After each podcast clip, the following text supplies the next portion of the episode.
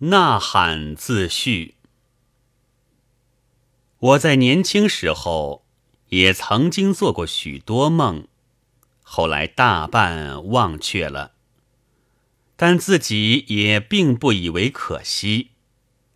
所谓回忆者，虽说可以使人欢心，有时也不免使人寂寞，使精神的思虑。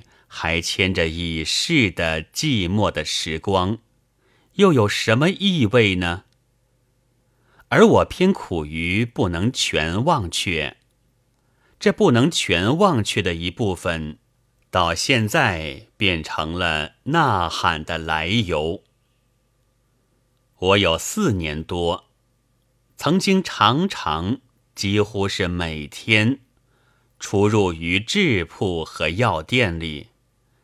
年纪可是忘却了，总之是药店的柜台正和我一样高，制铺的是比我高一倍。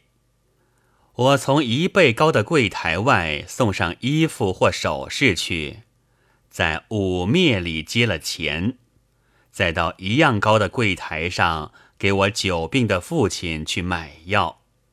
回家之后又需忙别的事了。因为开方的医生是最有名的，以此所用的药引也奇特。冬天的芦根，经霜三年的甘蔗，蟋蟀要圆对的，结子的平地木，多是不容易办到的东西。然而我的父亲终于日重一日的亡故了。有谁从小康人家而坠入困顿的吗？我以为在这途路中，大概可以看见世人的真面目。我要到安进 K 学堂去了，仿佛是想走异路，逃异地，去寻求别样的人们。我的母亲没有法儿，办了八元的川资。说是有我的自辩，然而已哭了。这正是情理中的事，因为那时读书应试是正路，所谓学洋务，社会上便以为是一种走投无路的人，只得将灵魂卖给鬼子，要加倍的奚落，而且排斥的。而况一又看不见自己的儿子了。然而我也顾不得这些事，终于到恩去进了 K 学堂了。在这学堂里，我才知道世上还有所谓格致、算学、地理、历史、绘图和体操。生理学并不教。但我们却看到些木板的全体新论和化学卫生论之类了。我还记得先前的医生的议论和方药，和现在所知道的比较起来，便渐渐的悟得，中医不过是一种有意的或无意的骗子。同时又很起了对于被骗的病人。和他的家族的同情，而且从溢出的历史上，又知道了日本维新是大半发端于西方医学的事实。因为这些幼稚的知识，后来便使我的学籍列在日本一个乡间的医学专门学校里了。我的梦很美满，预备足夜回来。救治像我父亲似的被误的病人的疾苦。战争时候便去当军医，一面又促进了国人对于维新的信仰。我已不知道教授微生物学的方法，现在又有了怎样的进步了？总之那时是用了电影来显示微生物的形状的，因此。有时讲义的一段落已完，而时间还没有到，教师便印些风景或时事的画片给学生看，以用去这多余的光阴。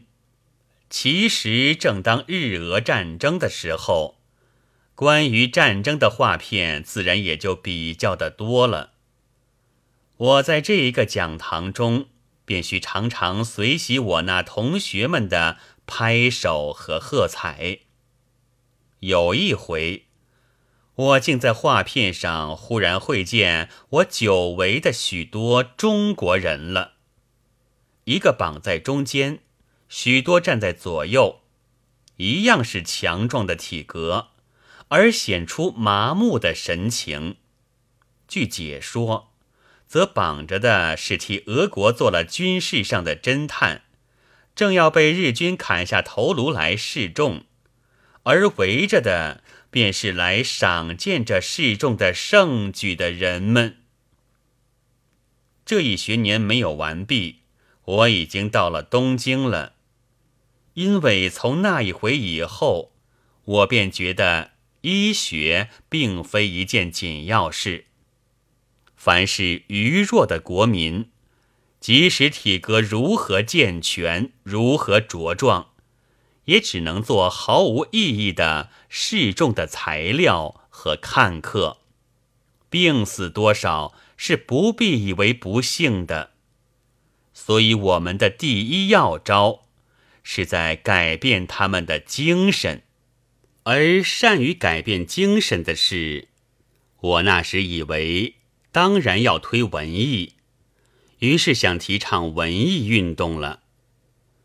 在东京的留学生很有学法政、理化以至警察、工业的，但没有人治文学和美术。可是，在冷淡的空气中。也幸而寻到几个同志了，此外又邀集了必须的几个人，商量之后，第一步当然是出杂志，名目是取“新的生命”的意思，因为我们那时大抵带些复古的倾向，所以只谓之“新生”。新生的出版之期接近了。但最先就隐去了若干担当文字的人，接着又逃走了资本，结果只剩下不明一钱的三个人。创始时候既已背时，失败时候当然无可告语，而其后却连这三个人也都为各自的运命所驱策。不能在一处纵谈将来的好梦了，这就是我们的并未产生的新生的结局。我感到未尝经验的无聊是自此以后的事。我当初是不知其所以然的，后来想，凡有一人的主张得了赞贺，是促其前进的。得了反对是促其奋斗的，独有叫喊于生人中，而生人并无反应，既非赞同，也非反对，如置身毫无边际的荒原，无可措手的了。这是怎样的悲哀呀！我于是以我所感到者为寂寞，这寂寞。又一天一天的长大起来，如大毒蛇，缠住了我的灵魂了。然而我虽然自有无端的悲哀，却也并不愤懑，因为这经验使我反省，看见自己了，就是我绝不是一个振臂一呼应着云集的英雄。只是我自己的寂寞是不可不驱除的，因为这与我太痛苦。我于是用了种种法来麻醉自己的灵魂，使我沉入于国民中，使我回到古代去。后来也亲历或旁观过几样更寂寞、更悲哀的事，都为我所不愿追怀。甘心使他们和我的脑一同消灭在泥土里的，但我的麻醉法却也似乎已经奏了功，再没有青年时候的慷慨激昂的意思了。S 会馆里有三间屋，相传是往昔曾在院子里的槐树上缢死过一个女人的。现在槐树已经高不可攀了，而这屋还没有人住。许多年，我便欲在这屋里抄古碑，可中少有人来，古碑中也遇不到什么问题和主意，而我的生命却居然暗暗的消去了。这也就是我唯一的愿望。夏夜蚊子多了，便摇着蒲扇坐在槐树下，从密叶缝里看那一点一点的青天。晚出的槐蚕又每每冰冷的落在头像上。那时，偶或来谈的是一个老友金心义，将手提的大皮夹放在破桌上，脱下长衫。对面坐下了，因为怕狗，似乎心房还砰砰的跳动。你抄了这些有什么用？有一夜，他翻着我那古碑的抄本，发了研究的质问了。没有什么用。那么你抄它是什么意思呢？没有什么意思。我想。你可以做点文章。我懂得他的意思了。他们正办《新青年》，然而那时仿佛不特没有人来赞同，而且也还没有人来反对。我想，他们许是感到寂寞了。但是说，假如一间铁屋子是绝无窗户而万难破毁的。里面有许多熟睡的人们，不久都要闷死了。然而是从昏睡入死灭，并不感到就死的悲哀。现在你大嚷起来，惊起了较为清醒的几个人，使这不幸的少数者来受无可挽救的临终的苦楚，你倒以为对得起他们吗？然而几个人既然起来，你不能说绝没有毁坏这铁屋的希望。是的，我虽然自有我的确信，然而说到希望，却是不能抹杀的，因为希望是在于将来，绝不能以我之必无的证明来折服了他之所谓可有。于是我终于答应他，也做文章了。这便是最初的一篇狂人日记。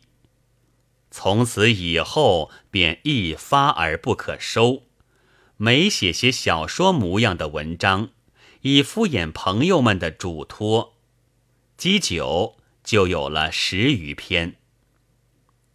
在我自己。本以为现在是已经并非一个迫切而不能以于言的人了，但或者也还未能忘怀于当日自己的寂寞的悲哀吧。所以有时候仍不免呐喊几声，聊以慰藉那在寂寞里奔驰的猛士，使他不惮于前驱。至于我的呐喊是勇猛或是悲哀，是可憎或是可笑，那倒是不暇顾及的。但既然是呐喊，则当然需听将令的了。所以，我往往不续用了曲笔，在要的鱼儿的坟上凭空添上一个花环，在明天里。也不许单四嫂子竟没有做到看见儿子的梦，因为那时的主将是不主张消极的。至于自己，却也并不愿将自以为苦的寂寞再来传染给也如我那年轻时候似的，正做着好梦的青年。这样说来，我的小说和艺术的距离之远，也就可想而知了。然而到今日还能蒙着小说的名，甚而至于其有成集的机会，无论如何总不能不说是一件侥幸的事。但侥幸虽使我不安于心，而悬揣人间暂时还有读者，则究竟也仍然是高兴的。所以。我竟将我的短篇小说结集起来，而且复印了。又因为上面所说的缘由，便称之为《呐喊》。一九二二年十二月三日，鲁迅寄于北京。